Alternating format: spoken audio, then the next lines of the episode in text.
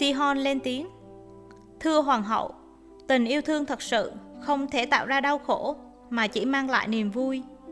Nếu hy sinh mà gây ra sự chịu đựng, đau khổ thì đó là một cái gì đó khác chứ không phải là tình thương yêu chân thật.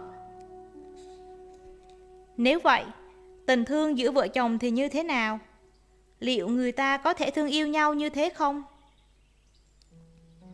Sihon vô tình nói nếu họ yêu thương chân thành, Không thiết tha bám víu Hay đòi hỏi một điều gì cả, Thì đó là tình thương thật sự.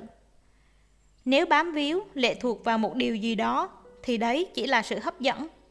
Vì nếu không được gần nhau, Không được đền đáp, Họ sẽ đau khổ. Tình thương thật sự không thể dẫn đến đau khổ. Những người biết thương yêu nhau như thế, Dù có xa cách, thì tình yêu của họ dành cho nhau cũng không bao giờ thay đổi. Nadiem thốt lên, những điều ngươi nói thật thú vị, nhưng ai đã dạy ngươi như thế? Làm sao ngươi biết được những điều này? Sihon trả lời, khi còn nhỏ, tôi nghe cha mẹ nuôi tôi nói đến điều này, nhưng sau đó tôi cảm thấy đó là bản tính tự nhiên của tôi. Cha nuôi tôi được rèn dạy trong đền thờ Thái Dương, chuẩn bị làm giáo sĩ, nhưng do bất đồng ý kiến với giáo lý đền thờ nên chuyển qua làm y sĩ. Nadiem tò mò, cha mẹ ngươi đã dạy ngươi những gì? Sihon thưa, cha nuôi tôi dạy rằng có hai động lực điều khiển đời sống con người, lòng tham và tình thương. Lòng tham dẫn đến việc sử dụng tất cả mọi thứ, kể cả bạo lực, để chiếm lấy cái mình muốn. Tình thương thì khác, nó chỉ biết cho đi, chứ không đòi hỏi gì hết. Mẹ nuôi tôi cũng dạy rằng, cha mẹ không bao giờ đòi hỏi con cái phải làm gì để bù lại những hy sinh của họ.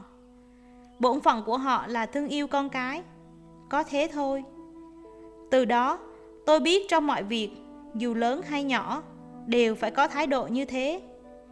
Đừng mong mỏi hay đòi hỏi được đền đáp điều gì. Nên là người cho đi, nên là người giúp đỡ người khác thương yêu tất cả, dù bị lường gạt cả trăm lần. Đừng kể những điều tốt đã làm, đừng nhắc những gì đã cho, đừng chờ đợi ai trả ơn, đừng cố muốn có những gì vốn không thuộc về mình.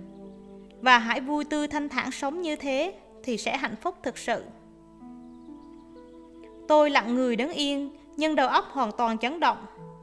Tự nhiên toàn thân tôi rung lên như có một luồng điện mạnh chạy qua vì tất cả những thắc mắc những điều tôi muốn biết đã được giải đáp đầy đủ.